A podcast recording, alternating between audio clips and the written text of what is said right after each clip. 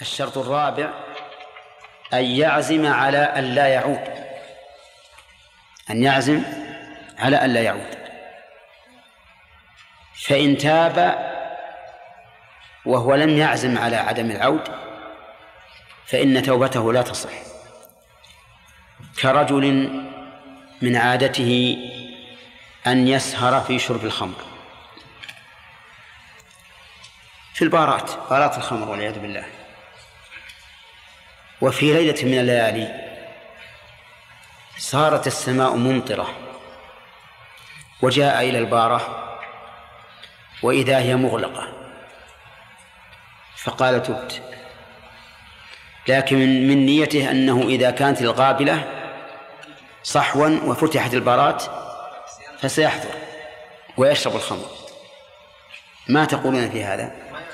ها؟ هذا ليس بتائب. هذا أقرب ما له أن يكون أن تكون توبته سخرية. كرجل أراد أن يتوب من الغيبة وهو إذا مع مع أصحابه الذين يأتون بعباد الله ويجعلونهم بينهم ويسلطون عليهم سكاكين كالة. يمزقون بها لحومهم. فقال أحدهم أستغفر الله وأتوب إليه. ربنا ظلمنا أنفسنا وإن لم تغفر لنا وترحمنا لنكون من الخاسرين. يا فلان وش تقول بفلان؟ نعم. يبي يسب. هل هذا صحيح؟ هل توبته صحيحة؟ لا. لأنه ما أقلع. ولو أقلع في حال قوله أستغفر الله وأتوب إليه فهو ما عزم على أن لا يعود. بدليل أنه من حين ما قال هذا الكلام قال الله هاتوا فلان. ماذا تقولون فيه؟ نقول هذا الرجل ما تاب ما تاب توبة الحقيقة حقيقة. طيب. نحن نقول العزم على أن لا يعود أو الشرط أن لا يعود؟ العزم على أن لا يعود. يعني معناه لو أنه عزم أن لا يعود ولكن سولت له نفسه فيما بعد فعاد. هل تبطل التوبة الأولى أو لا؟ لا تبطل. لا تبطل التوبة الأولى. لكن يحتاج إلى توبة جديدة للعودة الأخيرة. أما التوبة الأولى فقد تمت. ولهذا نقول الشرط العزم أن لا يعود لا أن لا يعود. واضح؟ طيب. طيب لو أنه عاد وتاب توبة نصوح. ثم عاد. ها؟ يتوب. ثم عاد يتوب. وقد أخبر النبي عليه الصلاة والسلام أن رجلا كان يذنب ذنبا فتاب منه. ثم أذنب ذنبا فتاب منه. ثم أذنب فتاب. فقال الله تعالى علم عبدي أن له ربا يغفر الذنب ويأخذ به. قد غفرت لعبدي فليعمل ما شاء. لأن هذا الرجل كان مخلصا. ولكن هذا كما يقول شيخ الإسلام ابن تيمية لا ينطبق على كل تائب. إنما أخبرنا الرسول عليه الصلاة والسلام عن رجل حصل منه هذا الشيء. ولكن لا يحصل لكل تائب. طيب الشرط الخامس أن تكون التوبة في وقت القبول. أن تكون التوبة في وقت القبول. فإن انقطع وقت القبول فلا توبة. وانقطاع وقت القبول نوعان عام وخاص. فالخاص حضور الأجل لكل إنسان بعينه والعام طلوع الشمس من مغربها. طلوع الشمس من من مغربها. نعم. فإذا حضر الأجل فإن التوبة لا تنفع. لقول الله تعالى وليست التوبة للذين يعملون السيئات حتى إذا حضر أحدهم الموت قال إني تبت الآن وإذا كان هذا الشرط محققا دل هذا على أن التوبة واجبة على إيش؟ على الفور. على الفور لأن أحدا لا يعلم متى يأتيه الموت. فإذا كنت لا تعلم متى يأتيك الموت لازم من ذلك أن تبادر بالتوبة وأن يكون دائما على بالك أنك تائب إلى ربك راجع إليه. حتى إذا قدر أن الأجل أتاك بغتة وإذا أنت على أتم استعداد. نسأل الله أن ينقذنا وإياكم من غفلة القلوب. القلوب غافلة. ما تحسب لهذا الشيء حسابه. والواجب أن الإنسان يحسب لهذا الشيء حسابه. يكون دائما على ذكر التوبة. ولهذا كان نبينا صلى الله عليه وسلم يستغفر الله أكثر من سبعين مرة ويتوب إليه أكثر من سبعين مرة. أما العام فهو طلوع الشمس من من مغربها. لأن الشمس هذه تدور بإذن الله. منذ خلقها الله إلى أن يأذن الله بوقوفها. والعجيب أنها لا تتقدم ولا تتأخر. لا تتقدم ولا تأخر. انظر إلى طلوعها مثلا اليوم. اليوم الثاني من من برج السنبلة. تطلع في الساعة كذا الدقيقة كذا. هذا اليوم نفسه من مئات السنين السابقة وهي تطلع عليه على هذا القدر من الساعات والدقائق. ما تختلف. لو أحصيتها منذ علم الناس التاريخ لوجدت أنها لم تختلف. تخرج في هذا اليوم من برج السنبلة في الساعة الفلانية والدقيقة الفلانية إلى يوم القيامة. وهي إذا غربت كما قال النبي صلى الله عليه وسلم وهو الصادق المصدوق الذي لا ينطق عن الهوى. إذا غربت تسجد تحت العرش تعظيما لله عز وجل وتستأذن. هل تخرج ولا ترجع؟ إما أن يؤذن لها وإما أن يقال أرجعي من حيث جئت. فترجع من حيث جاءت. وتخرج من مغربها.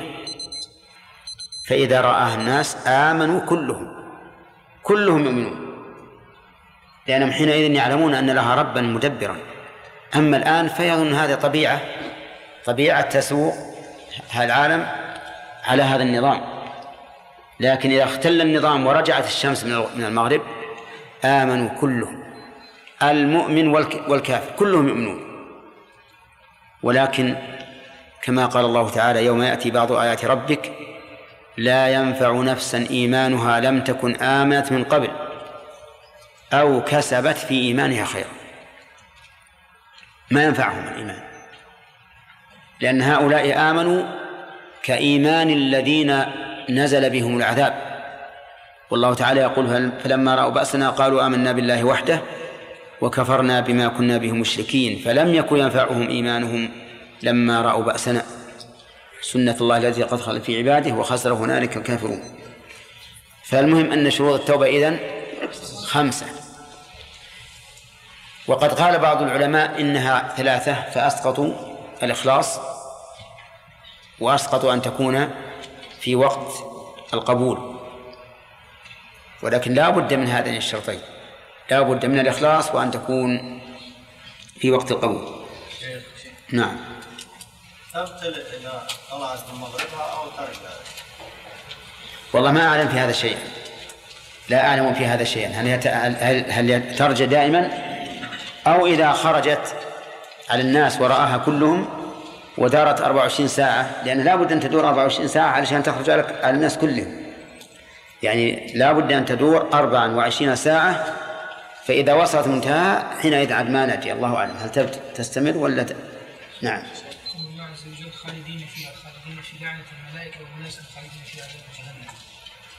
اللعنة. اللعنة لأن فيها أي في اللعنة. نعم. ليش؟ لا لا. معناه أن الناس يلعنونهم مو معناه بلسان المقال. حتى بلسان الحال. نعم. أحسن الله المعلومة ان الإنسان يقع في معاصي كثيرة وقد لا يعلم يعني عن هذه المعاصي المعينه ها؟ يعني لا يعلم عن المعاصي المعينة اللي ارتكبها. مثلا يسقط ويغضب ولا يدري إنه هذه معصية؟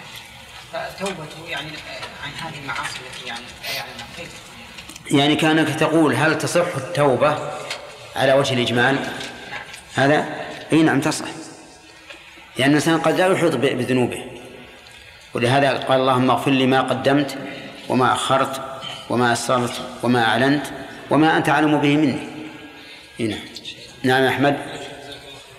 قوله تعالى الرجال قوامون على النساء ال هنا الجنس؟ إي نعم. طيب تصدق الجنس ولا على كل فرد؟ لا لا. الجنس. ما هي صادقة على كل فرد؟ ما ما تصدق على كل فرد. يعني هل يوجد يعني يوجد يوجد رجال سفهاء تقوم عليهم النساء. ويوجد رجال ما لهم عقول تقوم عليهم النساء. نعم. يا شيخ الله سبحانه وتعالى يعني ذكر لعنة الملائكة والناس.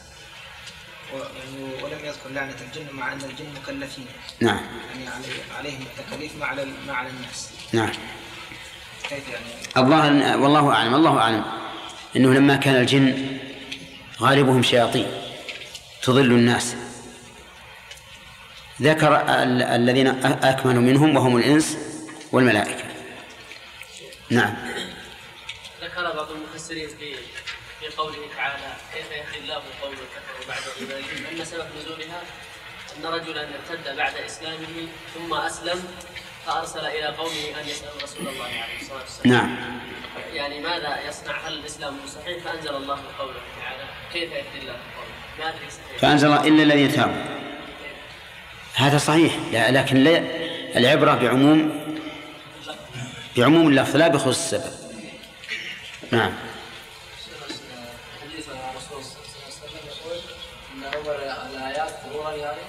الشمس مغربها أن- يعني طلوع الشمس مغربها تكون قبل خروج الدجال وعيسى بن مريم.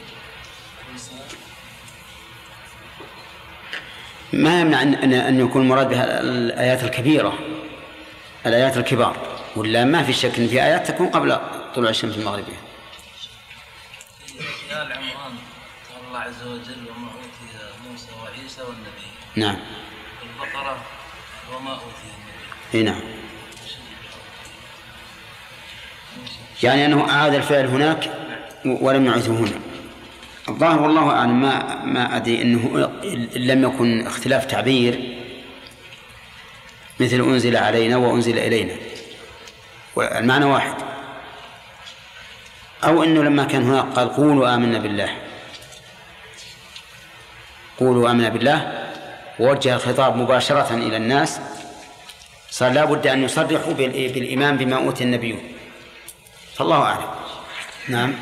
شيخ هناك علامة لقبول التوبة. ها؟ يقول هناك علامة لقبول التوبة. هي كيف؟ علامة لأن الذنوب تؤثر على القلب الحي. القلب الحي تؤثر عليه الذنوب. تجد أنه ينقبض ويضيق يضيق صدر الإنسان. فإذا تاب انشرح صدره.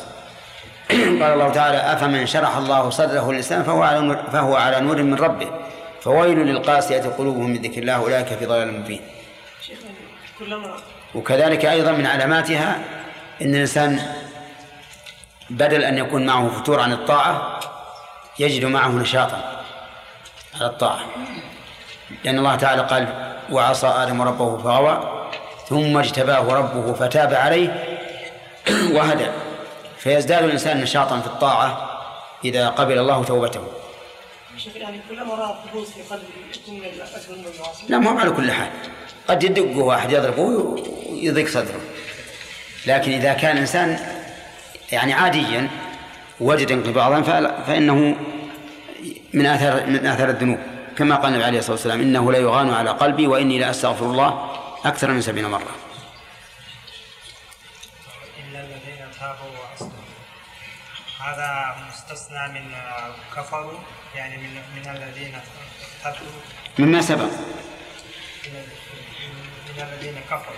نعم كفروا بعد إيمانهم. و- وحال وحال حال النسب هل إيش؟ يعني حال المستثنى حال النسب محله محل. إيه. إيه نعم. وما ي... لأن قبل التاء مو موجب.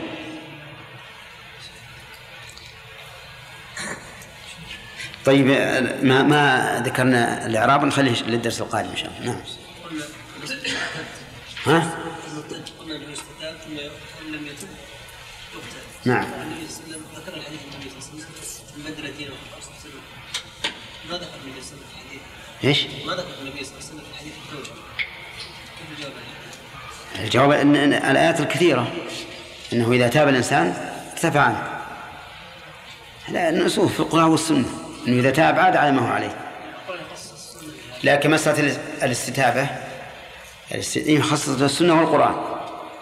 الاستتابة هي اللي اختلف فيها العلماء هل هي واجبة أو يقتل بدون استتابة.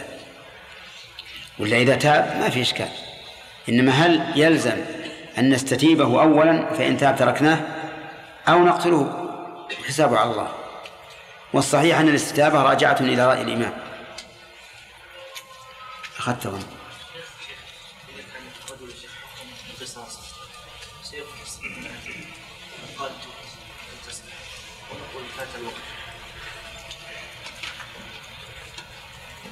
ما تقولون؟ يقولون يقول رجل وجب عليه القصاص. فلما أحضر السيف لقتله قال أستغفر الله وأتوب إليه. هل تقبل توبته أو لا؟ إيه تقبل. لا يمكن لذنوب أخرى. لا تقبل. لأنه من الممكن ألا ألا يقتص منه. أحيانا يوضع السيف على رقبته ثم يقول أولياء المقتول عفونا. إذا قال عفونا يجب يرفع السيف. ولو واحد. ولو واحد. ولو واحد من ألف. ذكر أو ذكر أو أنثى. ما تقرأ القرآن؟ فمن عفي له من أخيه شيء. وشيء نكرة في سياق الشرط. فتعم.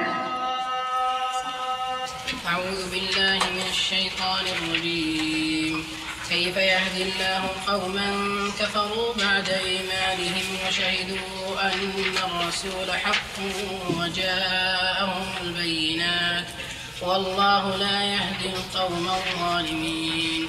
أولئك جزاؤهم أن عليهم لعنة الله والملائكة والناس أجمعين.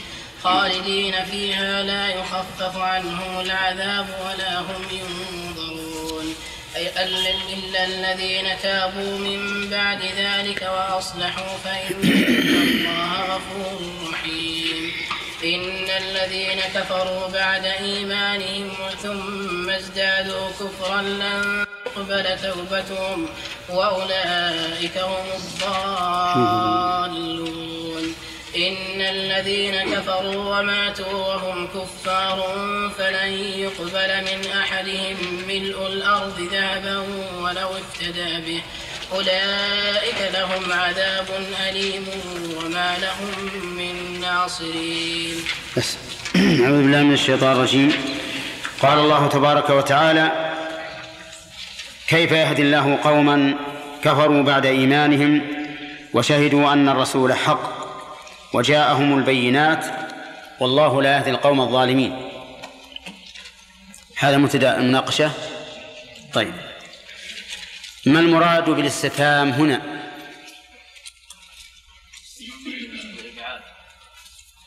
الاست- الاستبعاد يعني. يعني يبعد إن الله يهدي. طيب. ذكر الله سبحانه وتعالى أن وجه الاستبعاد ثلاثة أمور. ما هي أحمد؟ نعم. نعم. وجاءتهم البينات. يعني فقامت عليهم الحجة من كل وجه ثم كفروا. هؤلاء لا يهتدون. قوله تعالى والله لا يهدي القوم الظالمين المراد هنا هداية الإرشاد أو هداية التوفيق. التوفيق. ما الدليل على أن الله يهدي الظالمين هداية إرشاد؟ لأن لأن الرسول إذا جاء الرسل وظهر لهم حق. أحسنت. ما قبل. تمام. لأنه إذا جاء الرسول فقد بينوا. قال الله تعالى وأم فأما ثمود فهديناهم فاستحبوا العمى على الهدى. نعم. قولها الظالمين. ما المراد به؟ لا القوم الظالمين. مراد به الكافرين. طيب ما الدر- ما الدليل؟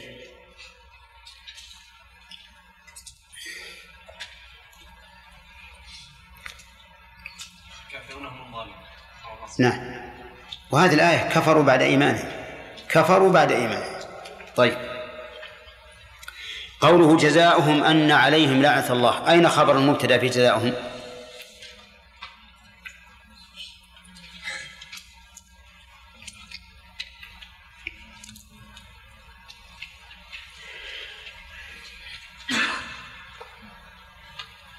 أولئك مبتدأ جزاءهم مبتدأ ثاني. وأن عليه لعنة الله خبر مبتدأ ثاني. والجملة مبتدأ ثاني وخبره خبر مبتدأ. نعم.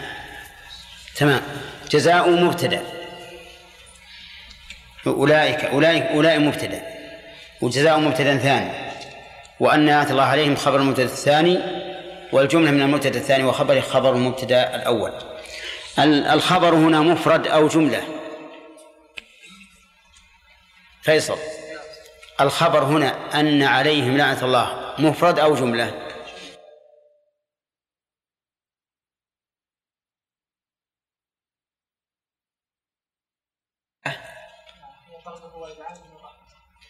والناس كيف كذلك؟ يلعنونهم؟ يلعنونهم يعني ها؟ يعني يدعون عليهم باللعن ويمقتونهم ويبغضونهم. وكذلك الملائكة. قوله تعالى لا يخفف عنهم العذاب ولا هم ينظرون خالد. وما معنى ينظرون؟ لا يؤخرون نعم. إذا لا يمت... لا ينظرون لا أي لا يمهلون. طيب. والتخفيف هنا عام في كل وقت أم ماذا؟ هم طلبوا التخفيف لو يوم من العذاب. المهم السؤالي لا يخفف عنهم العذاب هل هذا النفي عام أو مخصوص بوقت دون وقت؟ نفي عام. عام. الدليل؟ أن آه، وقالوا وقال الذين في النار قال الذين في النار خزنة جهنم ادعوا ربكم يخفف عنا يوما من العذاب. نعم. ولم يحصل لهم ذلك. طيب. قال الله تعالى إلا الذين تابوا مبتدأ درس قال إلا الذين تابوا من بعد ذلك وأصلحوا. ها؟ أخذنا؟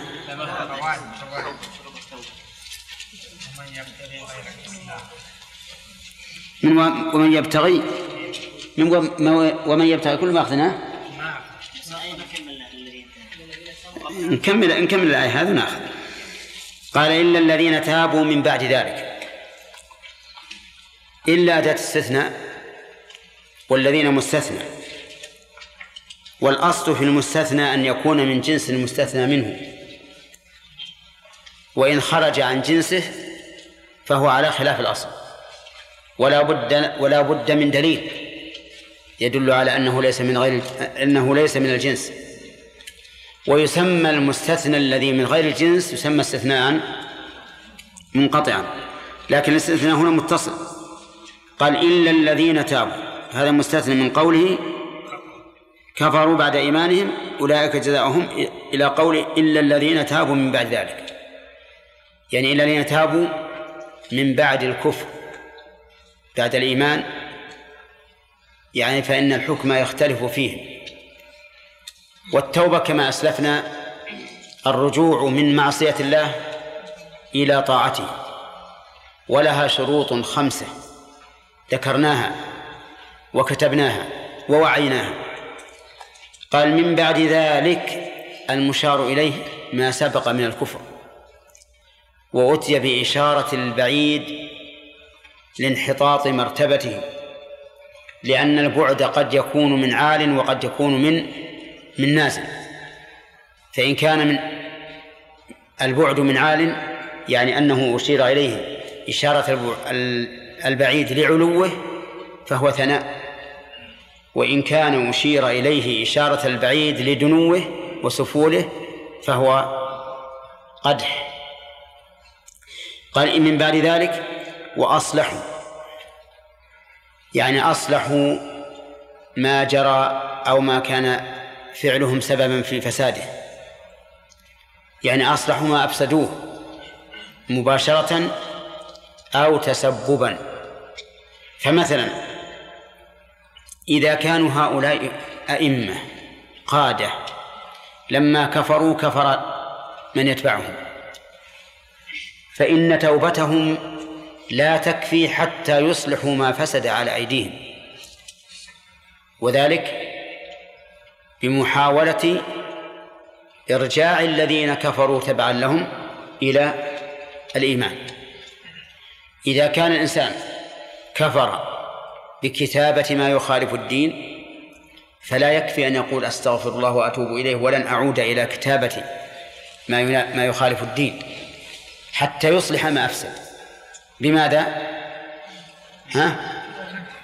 بأن يكتب ردا على ما كتب أولا لأن المفاسد المتعدية لا بد فيها من إصلاح ولهذا قال إلا إلذين تابوا من بعد ذلك وأصلحوا فإن الله غفور رحيم والجواب هنا قد يبدو غير مطابق لما سبق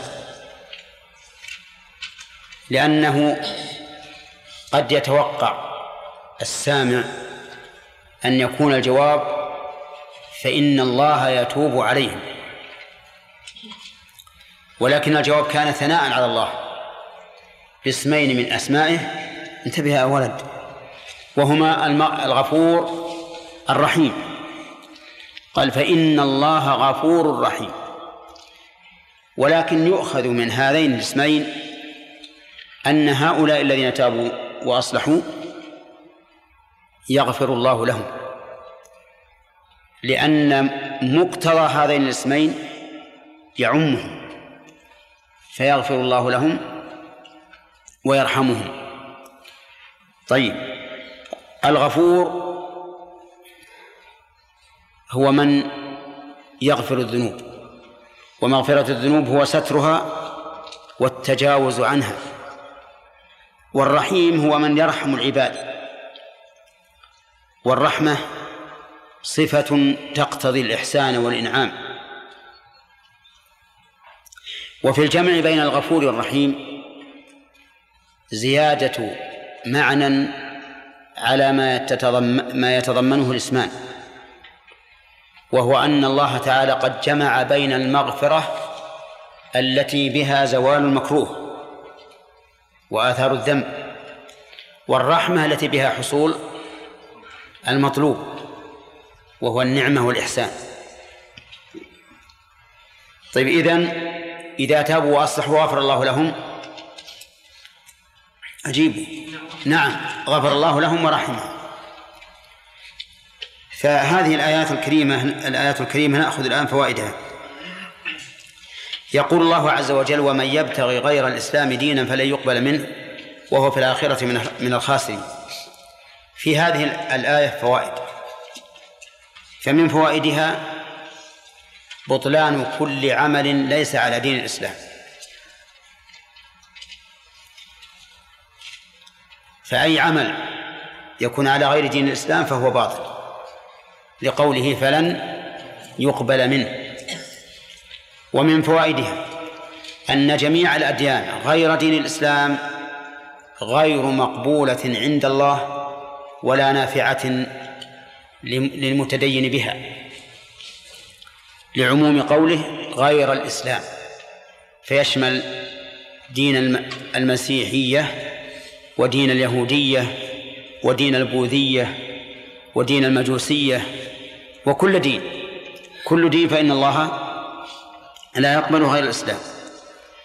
ومن فوائدها الثناء على دين الإسلام. وأنه هو المقبول المحبوب إلى الله. ويؤخذ هذا من المفهوم. لأن مفهوم قول من يبتغي غير الإسلام دينا فلن يقبل منه. مفهومه أن من ابتغى الإسلام دينا ها يقبل منه. ومن فوائد الآية الكريمة أن هؤلاء الذين يدينون بدين الإسلام يتعبون أبدانهم ويهلكون أموالهم وربما يموتون جوعا وعطشا وحرا وبردا في الدعوة إلى غير دين الإسلام كالذين يسمونهم المبشرين وهم في الحقيقة منصرون مضللون. هؤلاء ينفقون أموالا كثيرة ويتعبون تعبا عظيما ويتعرضون للهلاك. كل الأعمال هذه نتيجتها إيش؟ هباء وهو في الآخرة من الخاسرين. قال الله تعالى وقدمنا إلى ما عملوا من عمل فجعلناه هباء منثورا. لا يستفيد منه لا يستفيدون منه إطلاقا. لأنه على غير شريعة الله. وقال تعالى إن الذين كفروا ينفقون أموالهم ليصدوا عن سبيل الله. فسينفقونها. ثم تكون عليهم حسرة ثم يغلبون. والذين كفروا إلى جهنم يحشرون. لكن بماذا يغلبون؟ ينزل شيء من السماء. يبين غلبهم أو يغلبون إذا قام المسلمون بما يجب عليهم من نصرة دين الإسلام. الثاني الثاني ولهذا نأسف أن النصارى لهم هذا النشاط في دعوتهم إلى الضلال والمسلمون نشاطهم ولا لا يبلغ ولا عشر عشارة مع أنهم على حق. ولكن الحق لا بد أن ينتصر ولو بعد حين. ثم قال الله عز وجل نعم وفي الآية أيضا وفي الآية من الفوائد إثبات الآخرة لقوله وهو في الآخرة من الخاسرين. وفيها أن الآخرة فيها خسارة وربح. نعم. فيها خسارة وربح أعظم من خسارة الدنيا وربحها. قال الله تعالى يوم يوم يجمعكم ليوم الجمع. ذلك يوم التغابن. ليس التغابن في الدنيا أن يكون عند الرجل قصور وسيارات ونساء وأولاد وحشم وخدم والآخر ليس له إلا ثوب يكسو عورته. هذا ليس بغبن في الحقيقة. الغبن يوم القيامة. الغبن يوم القيامة. حينما يحشر المتقون إلى الرحمن وفدا ويساق المجرمون إلى جهنم وردا. هذا الغبن العظيم. وهذه الخسارة العظيمة. ولهذا يجب أن نعلم أن الخسران المبين هو خسارة يوم القيامة. قل إن قل إن الخاسرين الذين خسروا أنفسهم وأهليهم يوم القيامة ألا ذلك هو الخسران المبين. ثم قال الله عز وجل كيف يهدي الله قوما كفروا بعد إيمانهم إلى آخره؟ من فوائد هذه الآية أن من ضل عن بصيرة فإنه يبعد أن يهدى. نعوذ بالله.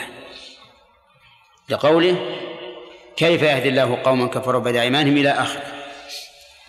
ومن فوائدها أيضا أن من فسق عن بصيرة فإنه يبعد أن يكون من من العدول.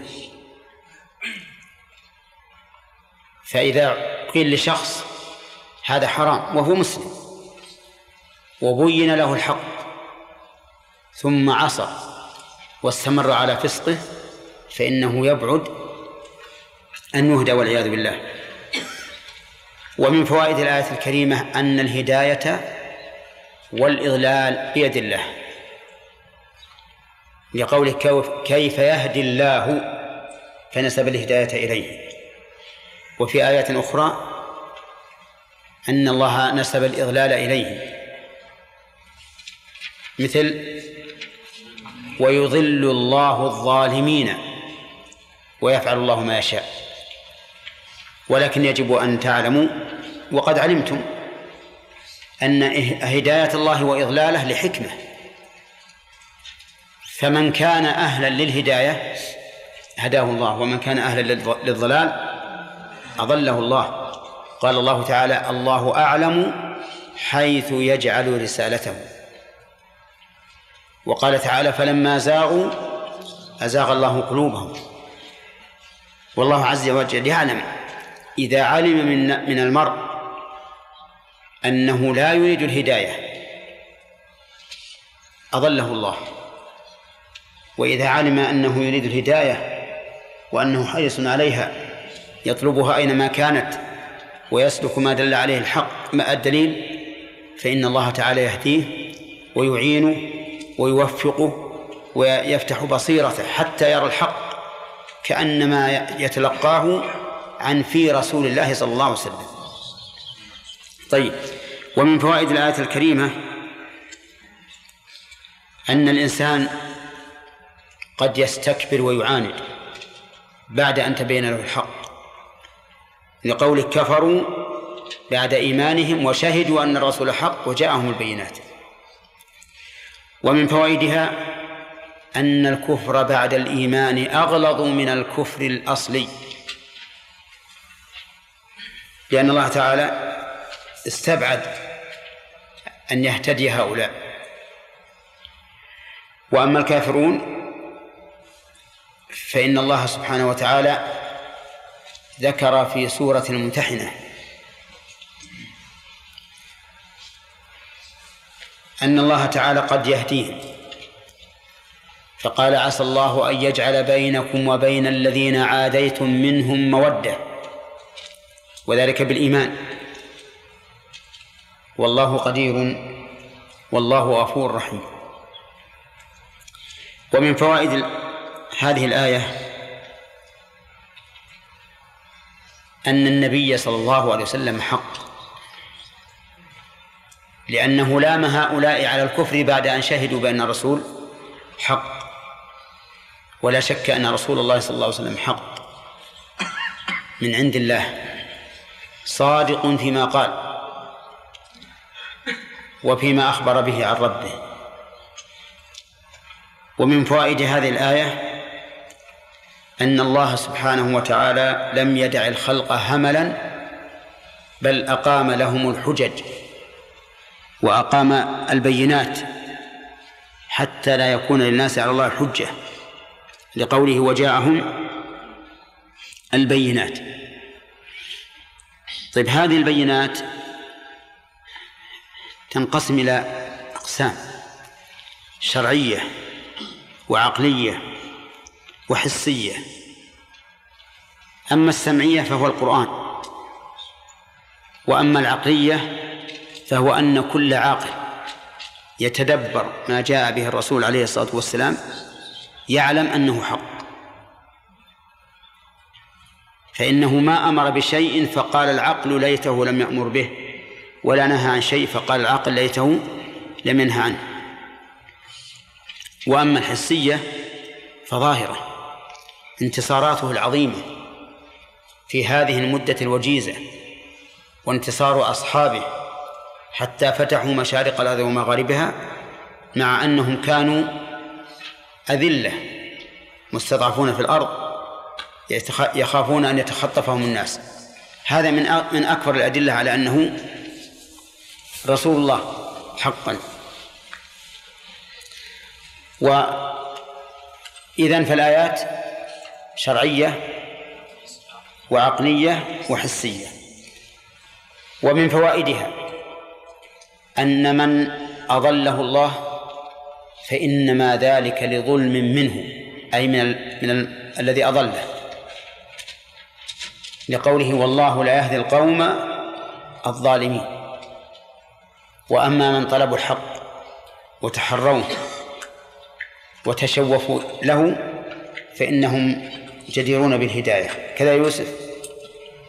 وش قلت؟ إنهم جديرون بالهداية. من هم؟ ال- الذين آه، يعني وش قلت؟ ال- اللي كفروا الذين كفروا بعد إيمانهم وشهدوا أن الرسول حق. وشهدوا أن الرسول صلى الله عليه وسلم حق. وجاءهم البينات. نعم. فهم جادلون بالهداية.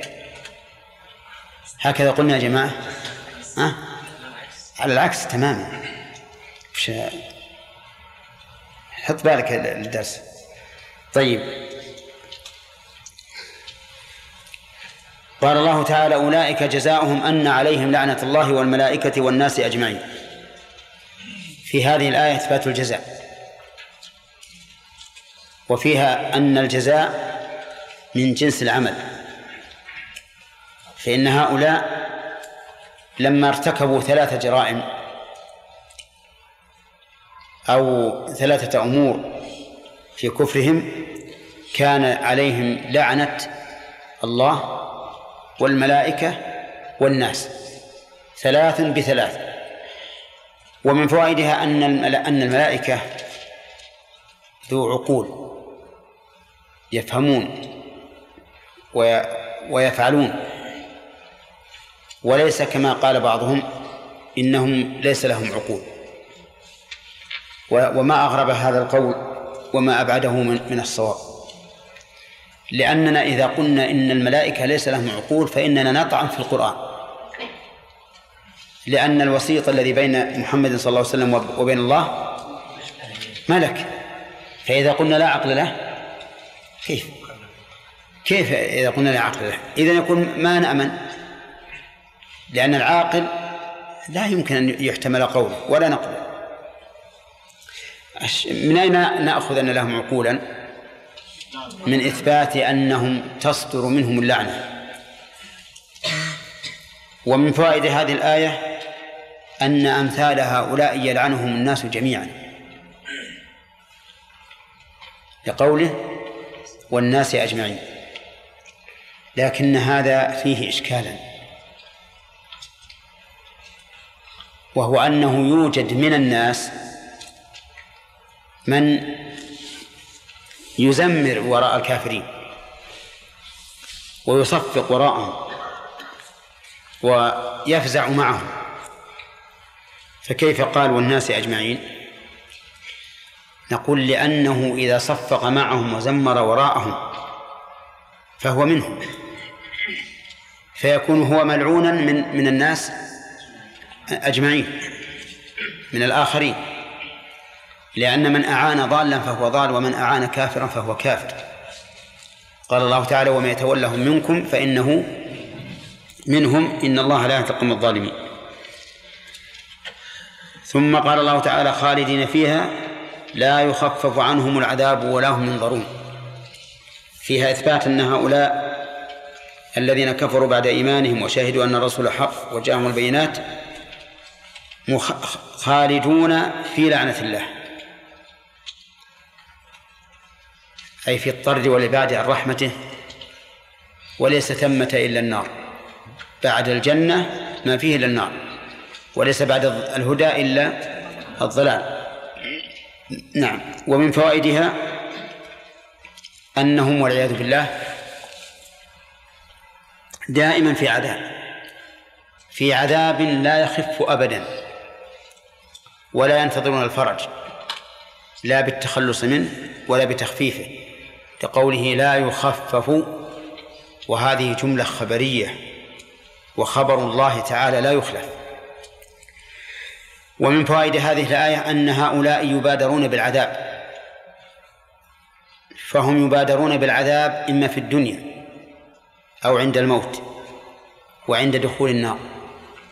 ففي الدنيا قال الله تعالى ولنذيقنهم من العذاب الأدنى دون العذاب الأكبر لعلهم يرجعون. وقال تعالى ظهر الفساد في البر والبحر بما كسبت أيدي الناس ليذيقهم بعض الذي عملوا لعلهم يرجعون. وعند الموت تتوفاهم الملائكة يضربون وجوههم وأدبارهم. وفي يوم القيامة حدث ولا حرج.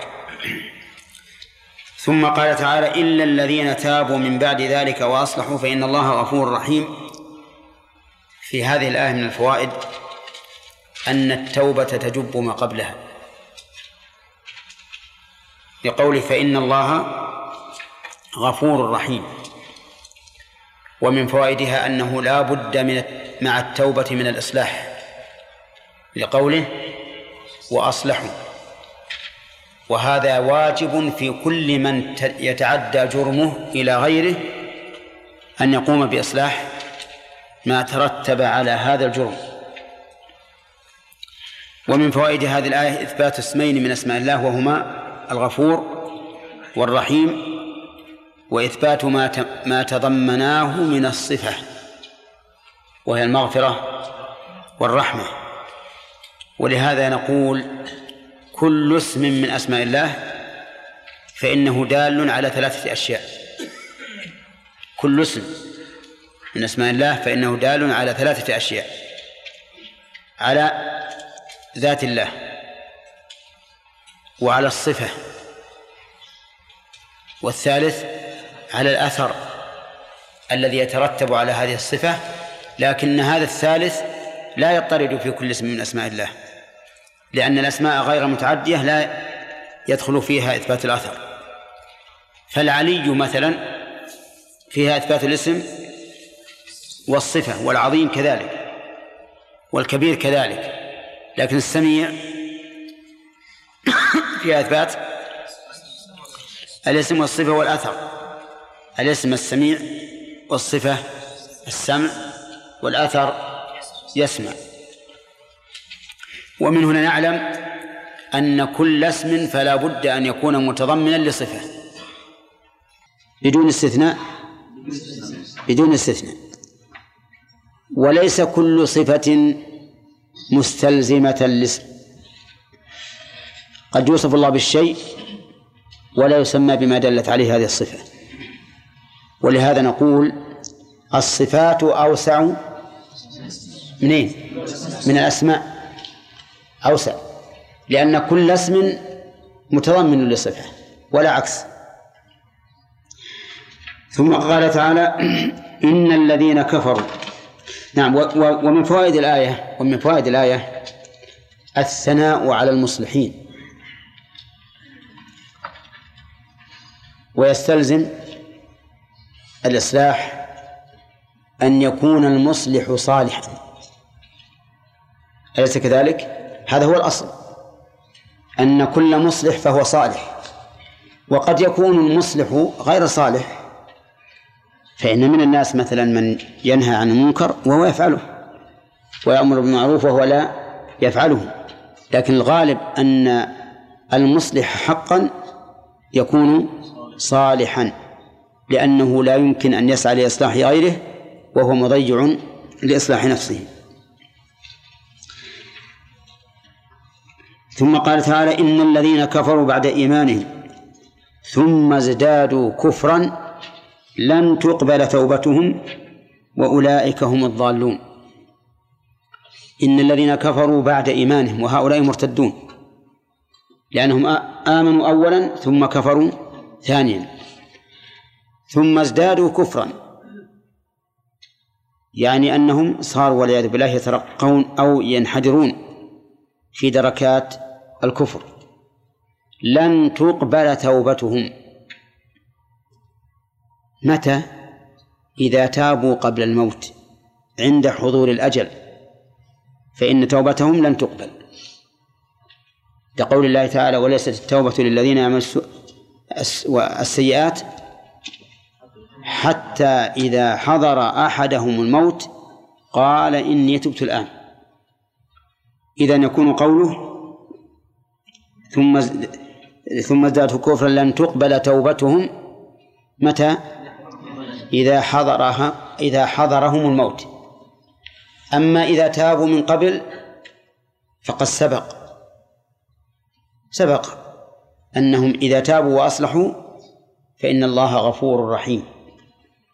ثم قال إن الذين كفروا وماتوا وهم كفار فلن يقبل من أحدهم ملء الأرض ذهبا ولو افتدى به. وهذه مرتبة ثالثة. كفروا وبقوا على الكفر إلى الموت. فهؤلاء قال لن يقبل من أحدهم ملء الأرض ذهبا ولو افتدى به ولم يقل فلن تقبل توبتهم. لماذا؟ لأنهم لم يتوبوا ماتوا على الكفر فلم يبق أمامهم إلا الفداء أن يفتدوا أنفسهم بشيء. يقول لن يقبل من أحدهم ملء الأرض ذهبا. ولو افتدى به. يعني لو جاءوا بملء الأرض ذهبا. وطلبوا أن يكون فداء لهم فإن ذلك لن يقبل منهم. فإن ذلك لن يقبل منهم. وحينئذ تكون هذه الآيات قسمت الكفار الذين ارتدوا إلى ثلاثة أقسام. قسم تاب وأصلح. فما حكمه؟ ها؟ تقبل توبته؟ وقسم تاب عند حضور الأجل. فلا تقبل توبته. وقسم ثالث مات على الكفر. فلن تقبل فديته. ولا نقول فلا تقبل توبته لأنه لم لم يتوب. وهذا كالذي في سورة النساء تماما. حيث قال الله تعالى إنما التوبة على الله للذين يعملون السوء بجهالة ثم يتوبون من قريب. من قريب يعني قبل حضور الأجل. فأولئك يتوب الله عليهم وكان الله عليما حكيما. وليست التوبة للذين يعملون السيئات حتى إذا حضر أحدهم الموت قال إني تبت الآن.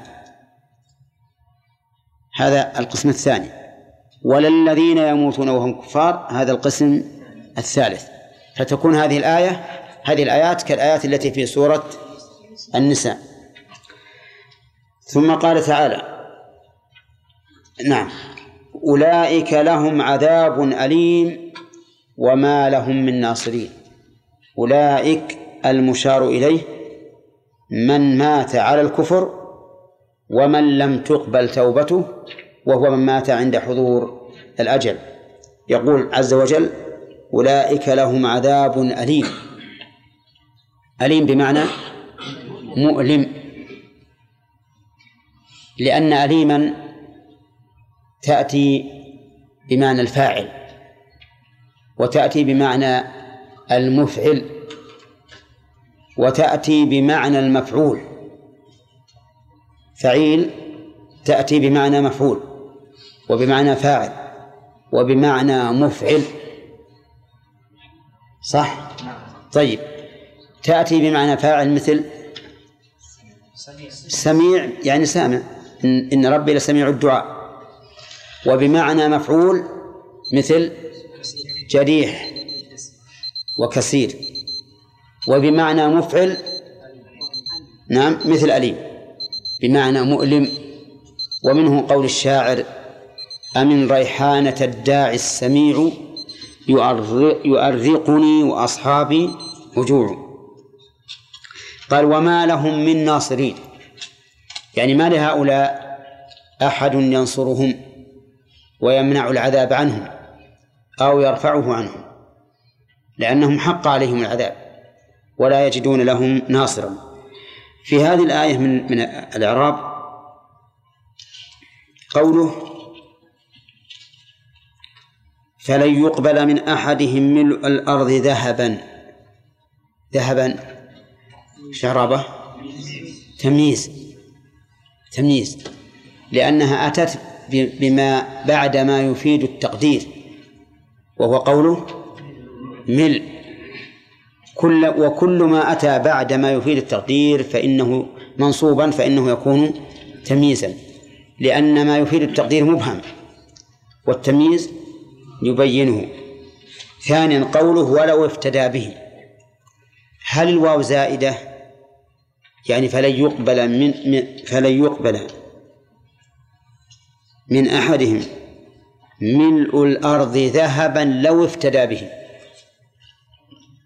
أو أو أن أو إن الواو مؤسسة يعني غير زائدة. نقول الأصل إيش؟ عدم الزيادة.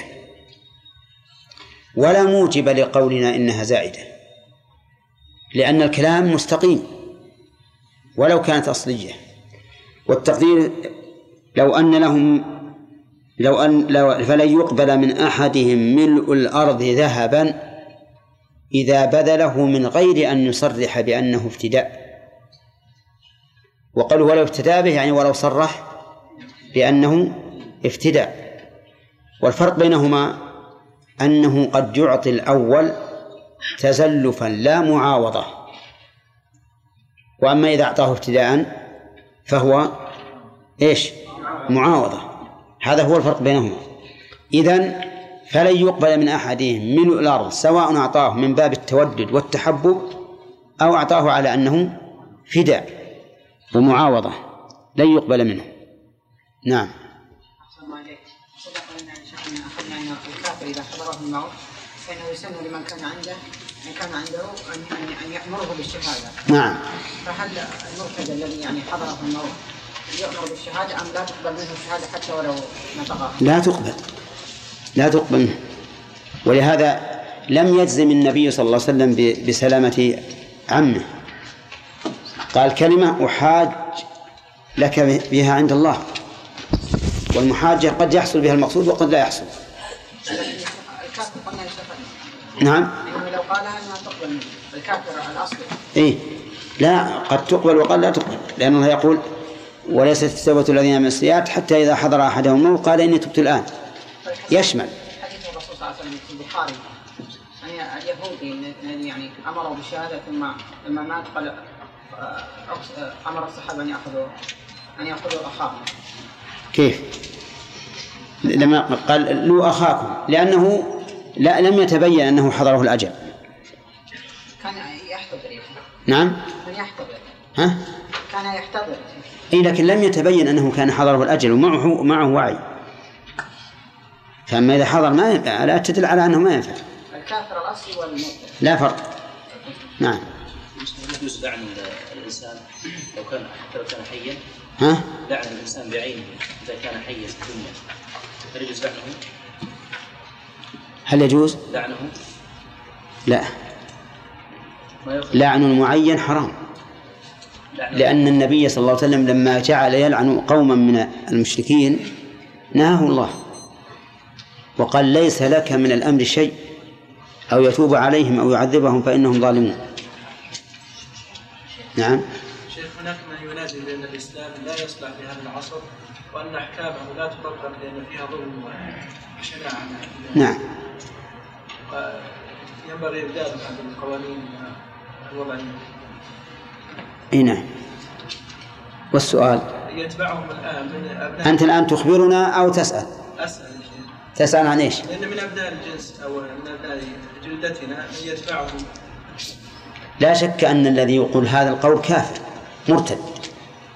يباح دمه وماله. لأن هذا هو حكم الجاهلية. الذي قال الله تعالى فيها أفحكم الجاهلية يبغون ومن أحسن من الله حكما لقوم يوقنون.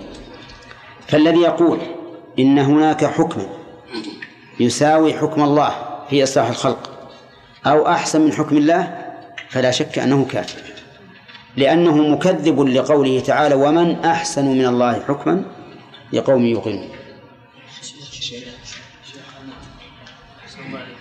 ذكرنا أنه لابد من التنوع من الإصلاح لكل من يتعدى جرمه معصيته لكن الشيخ ذكرنا في سبب التفسير أن العاصي مفسد في الأرض بسبب فساد الأرض. وهذا العاصي جرمه متعدد. هل هو يلزم الإصلاح؟ لا مو على كل حال. العاصي الذي ما يدعو إلى إلى إلى إلى معصيته ما معصيته خاصة. لا من باب شروطها إذا كان إذا كان متعديا فهو من شروط التوبة. نعم. ومن يتغير غير مسلم دينه بأن يتعبد يعني بعبادات غير مشروعة بدعية إنه. أنه يعني غير مقبولة إي نعم بلى كيف؟ شو هذا؟ إحنا ذكرنا هذا. من يبتغي الإسلام أصلا أو فرعا؟ نعم. أن تقبل توبتهم وأولئك هم الضالون. يستفاد من هذه الآية الكريمة أن المرتد إذا بقي على ردته فإنه لا تقبل توبته عند الموت. لقوله إن الذين كفروا بعد إيمانهم وهذا لا يكون إلا بالردة. ومن فوائد هذه الآية الكريمة أنه كلما تمادى الإنسان في الكفر ولم يتب فإنه يزداد لأن كل وقت يمر عليه يزداد وزرا إلى وزره كما أن المؤمن يزداد أيضا بزيادة, بزيادة الأيام إيمانا لأن كل يوم يمر عليه وهو مؤمن فإنه يضيف إيمانا إلى إيمانه. ومن فوائد هذه الآية الكريمة أيضا أن من تاب قبل أن يحضر أجله فإن الله تعالى يتوب عليه كما في الآيات السابقة. وهي قوله إلا الذين تابوا من بعد ذلك وأصلحوا. ومن فوائد هذه الآية الكريمة أن من استمر على كفره فهو ضال وذلك لأنه اجتنب طريق الحق. وكل من اجتنب طريق الحق فهو ضال. لقول الله تعالى فماذا بعد الحق إلا الضلال. فالطرق إما حق وإما ضلالة. فمن لزم الشريعة فهو مع الحق ومن خالف الشريعة فهو في الضلالة. ثم قال تعالى إن الذين كفروا وماتوا وهم كفار فلن يقبل من أحدهم ملء الأرض ذهبا. وهذا هو القسم الثالث من أقسام الكفار. لأن القسم الأول الذين تابوا قبل الموت والثاني الذين تابوا عند الموت والثالث الذين ماتوا على الكفر. فهنا يقول إن الذين كفروا وماتوا وهم كفار. فيستفاد من هذه الآية الكريمة أن من مات على الكفر فلن يقبل منه شيء يمنعه من عذاب الله. ولهذا قال لن يقبل من أحدهم من الأرض ذهبا ولو ابتدى به. ومن فوائد هذه الآية أن الأمر يسير على المؤمن لأنه يفتدي من عذاب الله بما هو أقل من ملء الأرض ذهبا. فإذا آمن وقام بالعمل الصالح وأدى ما يجب عليه من الحقوق المالية نجا من هذا العذاب مع أنه أقل بكثير من ملء الأرض ذهبا. ومن فوائد هذه الآية إثبات العذاب. لهؤلاء الكفار لقوله أولئك لهم عذاب أليم. ومن فوائدها أن هذا العذاب عذاب شديد مؤلم لقوله أليم. ومن فوائدها أن هذا الألم ألم بدني وألم نفسي لأنهم مع العذاب الشديد العظيم على البدن يعذبون عذابا نفسيا وذلك بالتوبيخ والإهانة. ومن فوائد هذه الآية أن هؤلاء الكفار الذين ماتوا على الكفر لن يجدوا أحدا ينصرهم. حتى آلهتهم التي يعبدونها من دون الله تلقى في نار جهنم. إهانة لها وإذلالا لها وإهانة لعابديها وإذلال لهم. لأنهم إذا كانوا يتعلقون بهذه الآلهة وألقيت في النار صار هذا أشد عليهم حسرة ثم قال تعالى لن تنالوا البر. هذا منتدى الدرس أظن. قال الله تعالى لن تنالوا البر حتى تنفقوا مما تحبون. لن الذي عرفنا أنها تفيد النفي وتحول الفعل من الحال إلى الاستقبال وتعمل تغير الفعل ظاهرا وهو النصب. فهي تغير الفعل شكلا ومعنى أما شكلا فلأنها تنقله من الرفع إلى النصب وأما معنى فتنقله من الحال إلى الاستقبال. وأيضا وجه آخر في المعنى تنقله من الإثبات إلى النفي. يقول الله عز وجل لن تنالوا البر أي لن تدركوه. والبر في الأصل هو الخير والعطاء ومنه بر الوالدين وذلك بالإحسان إليهما. فالبر في الأصل هو الخير والعطاء. ويقرن أحيانا بالتقوى. فإذا قرن بالتقوى صار معناه فعل الطاعات والتقوى اجتناب المحرمات لأن الإنسان يتقيها ويحذرها ويبتعد عنها. إذن البر هو الخير الكثير والعطاء فلن تنالوا ذلك حتى تنفقوا مما تحبون.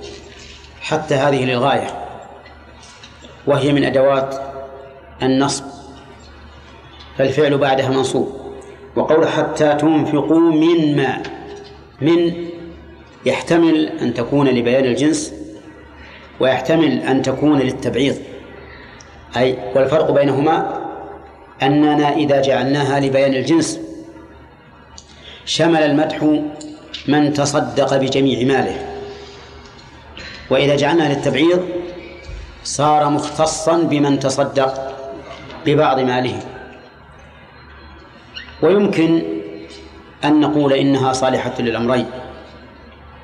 فأحيانا يكون التصدق ببعض المال أفضل من التصدق بكله وأحيانا يكون العكس. وقوله مما تحبون أي من المال. لأن الله تعالى قال وتحبون المال حبا جما.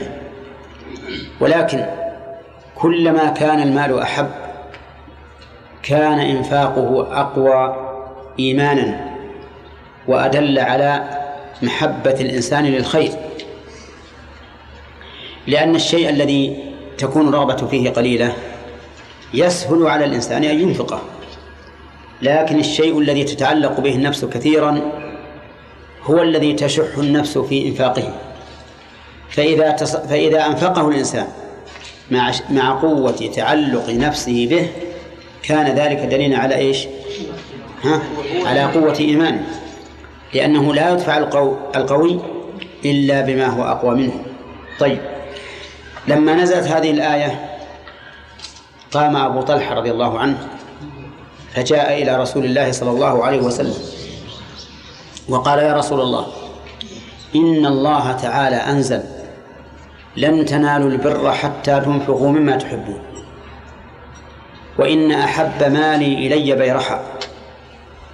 وكانت نخلا مستقبلة المسجد يعني قريبا من مسجد النبي صلى الله عليه وسلم. وكان فيها ماء عذب طيب يأتي إليه النبي صلى الله عليه وسلم ويشرب منه ويتطهر به. وهذا مما يزيده رغبة أن الرسول صلى الله عليه وسلم يأتي إليه. ويشرب منه ويتصدق ويتطهر به. قال وإني ضعها نعم. قال فضعها يا رسول الله حيث أراك الله. فقال النبي صلى الله, صلى الله عليه وسلم بخ بخ ذاك مال رابح ذاك مال رابح. ثم قال أرى أن تجعلها في الأقربين. أرى أن تجعلها في الأقربين. فجعلها أبو طلحة في أقاربه في بني عمه وأقاربه. وكان ابن عمر رضي الله عنهما إذا أعجبه شيء من ماله تصدق به. يتأول قوله تعالى لن تنالوا البر حتى تنفقوا ما تحبون. أما نحن فإذا أعجبنا شيء من مالنا ها جعلناه في الصناديق واستعملنا الردي وخلنا الباقي يمكن يكون لورثتنا ما يكون لنا ولكن هكذا الشح.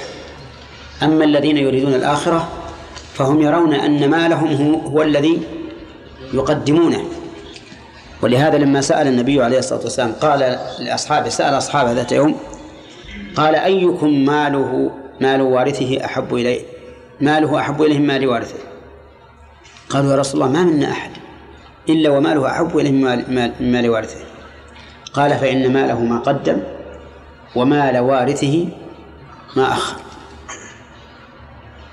يعني معناه أنك إذا بخلت بالمال وأبقيته فإنك سوف تذهب عنه. سوف يورث من بعده. لكن إذا تصدقت به وأمضيته تجده أمامك. تجده أمامك. ولهذا ينبغي الإنسان أن يتأول هذه الآية. ولو مرة واحدة. لو مرة واحدة. إذا أعجبه شيء في من ماله أن يتصدق به. لعله ينال هذا البر. وقوله تعالى وما تنفقوا من شيء فإن الله به عليم. يعني أي شيء تنفقونه مما تحبون وما لا تحبون من قليل أو كثير من نفائس الأموال أو صغائرها فإن الله به عليم. وقوله من شيء من هذه بيان لما وهي نكرة. وما اسم شرط. واسم الشرط يدل على العموم فهو عموم مبين بعموم. العموم في ماء الشرطية والذي بينها شيء وهي أيضا عامة لأنها نكرة في سياق الشرط. وقوله فإن الله به عليم. ألف هذه في جواب الشرط رابطة. فإن الله به عليم.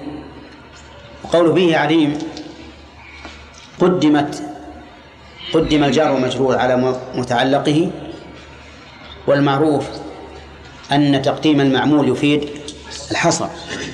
فهنا نقول إنه قدم المعمول لفائدتين. الفائدة الأولى لفظية وهي مراعاة فواصل الآيات والفائدة الثانية معنوية وهي بيان الاعتناء بهذا المقدم. حتى كأن كأن الله تعالى حصر علمه به. فتقديم المعمول هنا يدل على العناية والاهتمام بهذا الشيء الذي قدمه الإنسان لنفسه وأن الله به عليم. فإن قال قائل علمنا أن الله به عليم ولا ننكر ذلك لكن ما فائدته فالجواب أن الله تعالى لم يذكر هذا العلم إلا لما يترتب عليه من المجازات. فإذا فإن الله إذا علمه لا يمكن أبدا أن يضيعه. فمن يعمل مثقال ذرة خيرا يره ومن ومن يعمل مثقال ذرة شرا يره. والله تعالى عليم بكل شيء. في هذه الآية من الفوائد الحث على الإنفاق مما يحبه الإنسان. وفيه أيضا أن بالإنفاق مما يحب نيل البر الذي يطلبه كل إنسان ومن فوائدها إثبات الأسباب من أين تؤخذ؟ أن أن الله أثبت للبر سببا وهو الإنفاق مما نحب ومن فوائد هذه الآية أنه كلما أنفق الإنسان مما هو أحب إليه كان أكثر لبره وذلك لأن من قواعد الأصول أن ما علق بوصف فإنه يزداد وينقص بحسب ذلك بحسب ذلك الوصف. ومن فوائد هذه الآية عموم علم الله عز وجل لقوله وما تنفقوا من شيء فإن الله به عليم. ومن فوائدها إثبات الجزاء. وأن كل إنسان سيجازى بعمله إن خيرا فخير وإن شرا فشر. يؤخذ من قوله فإن الله به عليم لأن المراد من إثبات العلم إثبات ما يترتب عليه وهو وهو الجزاء. طيب. أما من أما بالنسبة للإعراب فإن قوله لن تنالوا البر حتى حتى هذه للغاية. والغاية إذا لم يوجد المغيى فإنها لا تنال. وعلى هذا فلا ينال البر إلا من أنفق مما يحب. وثانيا حتى تنفقوا. أين ذهبت النون؟ لأن الفعل منصوب. إما بأن مضمرة بعد حتى وإما بحتى على الخلاف هذا. وقول وما تنفق من شيء هذه جملة شرطية. فعل الشرط فيها تنفق. وجوابه جملة فإن الله به عليم. وقرنت جملة الجزاء بالفاء. ها؟ لأنها جملة اسمية. طيب. ومن فوائد هذه الآية؟ نسينا نذكرها. من فوائد هذه الآية؟ جواز الإنفاق جواز إنفاق المال جواز إنفاق المرء جميع ماله. بناء على إيش؟ على أن من؟ للجنس. وهذه المسألة اختلف فيها العلماء. هل يثاب الإنسان إذا تصدق بجميع ماله ويمدح؟ أو نقول الأفضل أن لا تتصدق بجميع المال لأن النبي صلى الله عليه وسلم قال إنك أن تذر ورثتك أغنياء خير من أن تذرهم عالة يتكففون الناس. فجعل إبقاء المال للورثة لئلا يتكفف الناس خيرا من أن يحرموا من المال فيتكففوا الناس. وإذا كان هذا بالنسبة للورثة فهو بالنسبة للنفس من باب أولى. ولما نذر أبو لبابة أن يتصدق بجميع ماله قال له النبي صلى الله عليه وسلم أمسك عليك بعض مالك. فأمره أن يمسك بعض ماله وأن يتصدق بالثلث.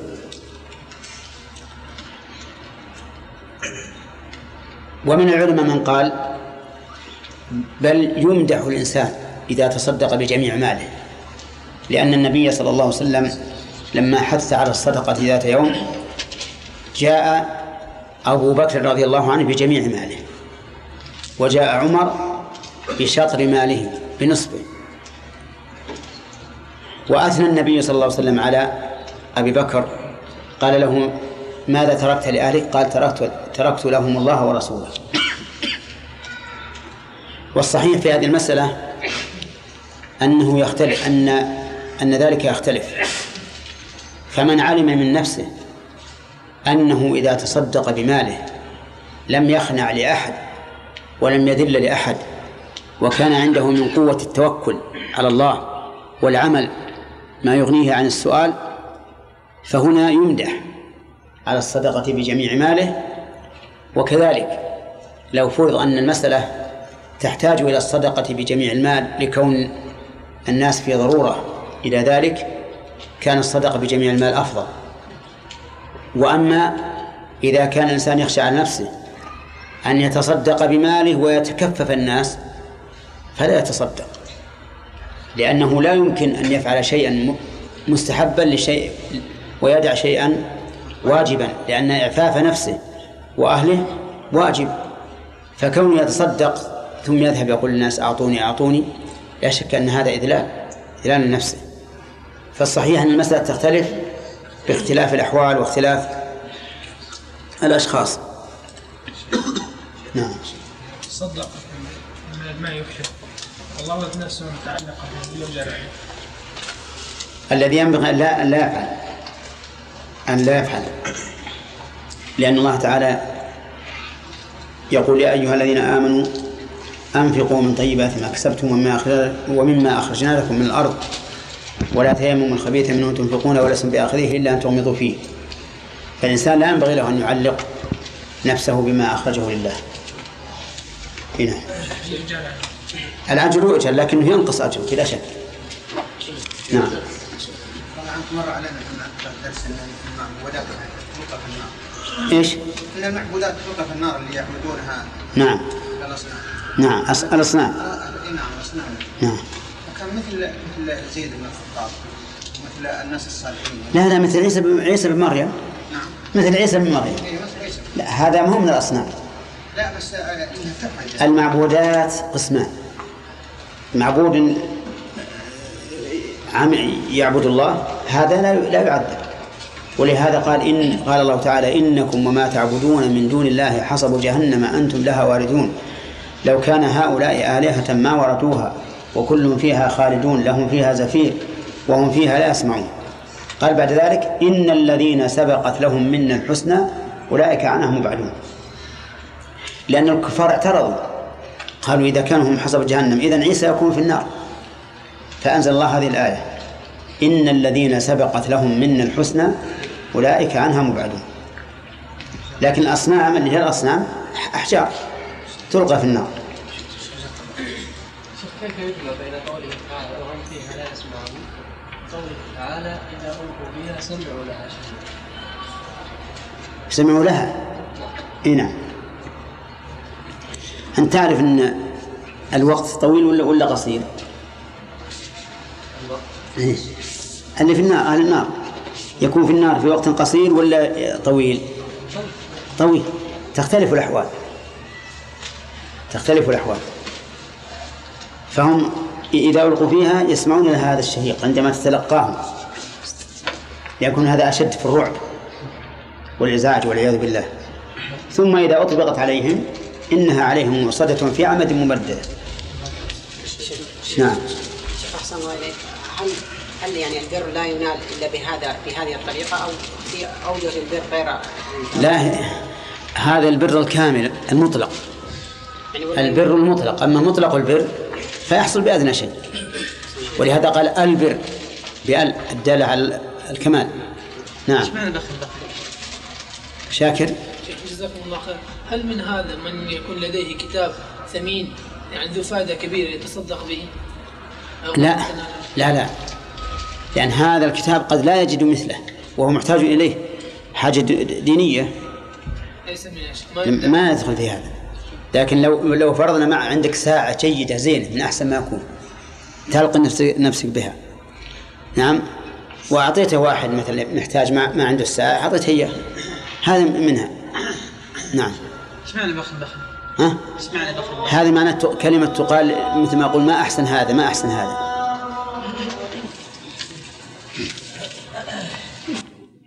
الطعام كان حلا لبني إسرائيل. إلا ما حرم إسرائيل على نفسه. كل الطعام. الطعام ما يطعم. فإن قرن بالشراب صار المراد به ما يحتاج إلى مضغ والشراب ما لا يحتاج إلى مضغ إذا قيل طعام وشراب. وأما إذا أطلق وقيل طعام صار شاملا لما يؤكل وما يشرب. قال الله تعالى فلما فصل طالوت بالجنود قال إن الله مبتليكم بنهر فمن شرب منه فليس مني ومن لم يطعمه فإنه مني. فسمى شرب الماء طعما أو طعاما. أما إذا ذكر مع الشراب فالطعام ما يمضى ويؤكل والشراب ما ليس كذلك. كل الطعام كان حلا لبني إسرائيل. كان حلا حلا بمعنى حلالا لبني إسرائيل سواء كان من النبات أو من الحيوان أو من أي شيء كان. يعني أن أن كل شيء حلال لهم في الأول إلا ما حرم إسرائيل على نفسه. ما حرم إسرائيل على نفسه يعني فكان حراما. إذن فهناك حلال في أول الأمر وهناك حرام في ثاني الأمر. هناك حرام في ثاني الأمر. إلا ما حرم إسرائيل على نفسه وقوله لبني إسرائيل. بنو إسرائيل هم أبناء يعقوب ابن إسحاق ابن إبراهيم. وإسرائيل بمعنى عبد الله بمعنى عبد الله. وبنو عمهم هم بنو إسماعيل ابن إبراهيم فإسماعيل وإسحاق أخوان أبوهما إبراهيم ويعقوب هو الذي هو ابن إسحاق وقد بشر الله به جدته على لسان الملائكة وامرأته قائمة فضحكت فبشرناها بإسحاق ومن وراء إسحاق يعقوب. وقوله إلا ما حرم إسرائيل على نفسه. أكثر المفسرين على أن المراد بإسرائيل يعقوب فهو علم على شخص معين لا على قبيلة معينة لا على قبيلة معينة. يعني إلا ما حرم إسرائيل نفسه على نفسه وقد حرم شيئا من الطعام. وأبهمه الله سبحانه وتعالى علينا لأن ما اسم اسم موصول والاسم الموصول مبهم يحتاج إلى بيان ولم يبين لم يقل الله عز وجل إلا ما حرم إسرائيل على نفسه من كذا وكذا فما حرمه مبهم. وقال بعض أهل العلم إنه حرم على نفسه أكل الإبل. لأنه أصيب بعرق النسى وهو عرق يمتد من القدم إلى الورك في الرجل ويؤلم كثيرا ويتعب. ولكن هذا من أخبار بني إسرائيل. لا تصدق ولا تكذب. وحينئذ لا نجزم بالذي حرم إسرائيل على نفسه بل نقول هو معلوم عند اليهود ولكننا لا ندري ما هو لأن الله أبهمه. هذا على القول بأن المراد بإسماعيل علم الشخص بأن المراد بإسرائيل علم الشخص. هذا على القول بأن المراد بإسرائيل علم الشخص يعني إسرائيل نفسه. وقيل المراد بإسرائيل القبيلة كما تقول قريش فإن قريشا كان اسما لشخص معين ثم انتقل من اسم الشخص إلى اسم ذريته القبيلة التي تنسب إليه. فيكون المراد بإسرائيل على هذا القول المراد به بنو إسرائيل. بنو إسرائيل. وإلى هذا ذهب صاحب المنار أن المراد بإسرائيل بنو إسرائيل. طيب. على هذا القول ما الذي حرم بنو إسرائيل على أنفسهم؟ هذا مبين في القرآن. الذي حرمت بنو إسرائيل على نفسها وعلى الذين هادوا حرمنا كل ذي ظفر. ومن البقر والغنم حرمنا عليهم شحومهما إلا ما حمل ظهورهما أو الحوايا أو ما اختلط بعظم. هذا ما اختاره صاحب المنار. لكن هذا الرأي ضعيف. لأن الله فرق بين بني إسرائيل وإسرائيل. فقال حلا لبني إسرائيل إلا ما حرم إسرائيل ولم يقل إلا ما حرموا على أنفسهم. ثم إنه يرد عليه إشكال آخر بأن لا تعبث يا ولدي. بأن بني إسرائيل لم يحرموا على أنفسهم شيئا وإنما حرم عليهم شيء بسبب ظلمهم بسبب ظلمهم. والأصل أن ما أن أن الشيء إذا أضيف فهو لما أضيف إليه مباشرة لا تسببا. فالصحيح أن الذي حرم أن المراد بإسرائيل صحيح أن المراد بإسرائيل علم الشخص. لكن ما الذي حرم؟ هذا هو الذي نتوقف فيه. لأن الله تعالى أبهمه. والواجب علينا أن نبهم ما أبهمه الله. ونقول إن إسرائيل عليه الصلاة والسلام حرم على نفسه شيئا أو أشياء ما نعلم. ولكن لا نعلمها. حتى يأتي يأتينا خبرها عن طريق معصوم. رحمك الله. قال إلا ما حرم إسرائيل على نفسه من قبل أن تنزل التوراة. من قبل أن تنزل التوراة. يعني معناه أن هذا أمر متقرر من من قديم الزمان. وبين إسرائيل وبين نزول التوراة دهور طويلة وأزمان كثيرة. لكن الله أراد أن يقرر بأن التحريم أي تحريم ما أحل كان سابقا متقدما بكثير على على التوراة. كان سابقا بكثير على التوراة. وقول من قبل أن تنزل التوراة فيها قراءتان تنزل بتشديد الزاي وتنزل بالتخفيف. وكلا وكلتا القراءتين سبعيتان يعني أنه يجوز أن نقرأ بهذه وهذه. والقاعدة في القراءتين أن السنة أن تقرأ بهذه مرة وبهذه مرة لأن كلتا القراءتين ثبتت عن رسول الله صلى الله عليه وسلم. فإذا قرأت بواحدة وهاجرت الأخرى لم تأتي بالسنة كاملة. بل اقرأ بهذا مرة وهذا مرة. لكن بشرط أن تكون متأكدا من القراءة. لأن القرآن كلام الله. فلو قرأت شيئا لم تتأكد وكان على خلاف ما أنزل الله كنت مفتريا على الله كذبا. الشرط الثاني أن لا يحصل في ذلك تشويش.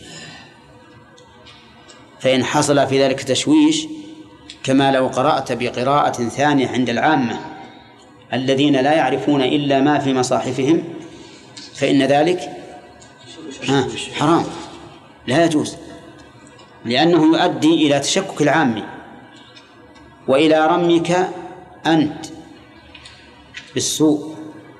يقول هذا الرجل يحرف كلام الله يقرأ بغير ما أنزل الله. فتكون عرضة لسب الناس واغتيابهم إياك ورحم الله امرأ كف الغيبة عن نفسه.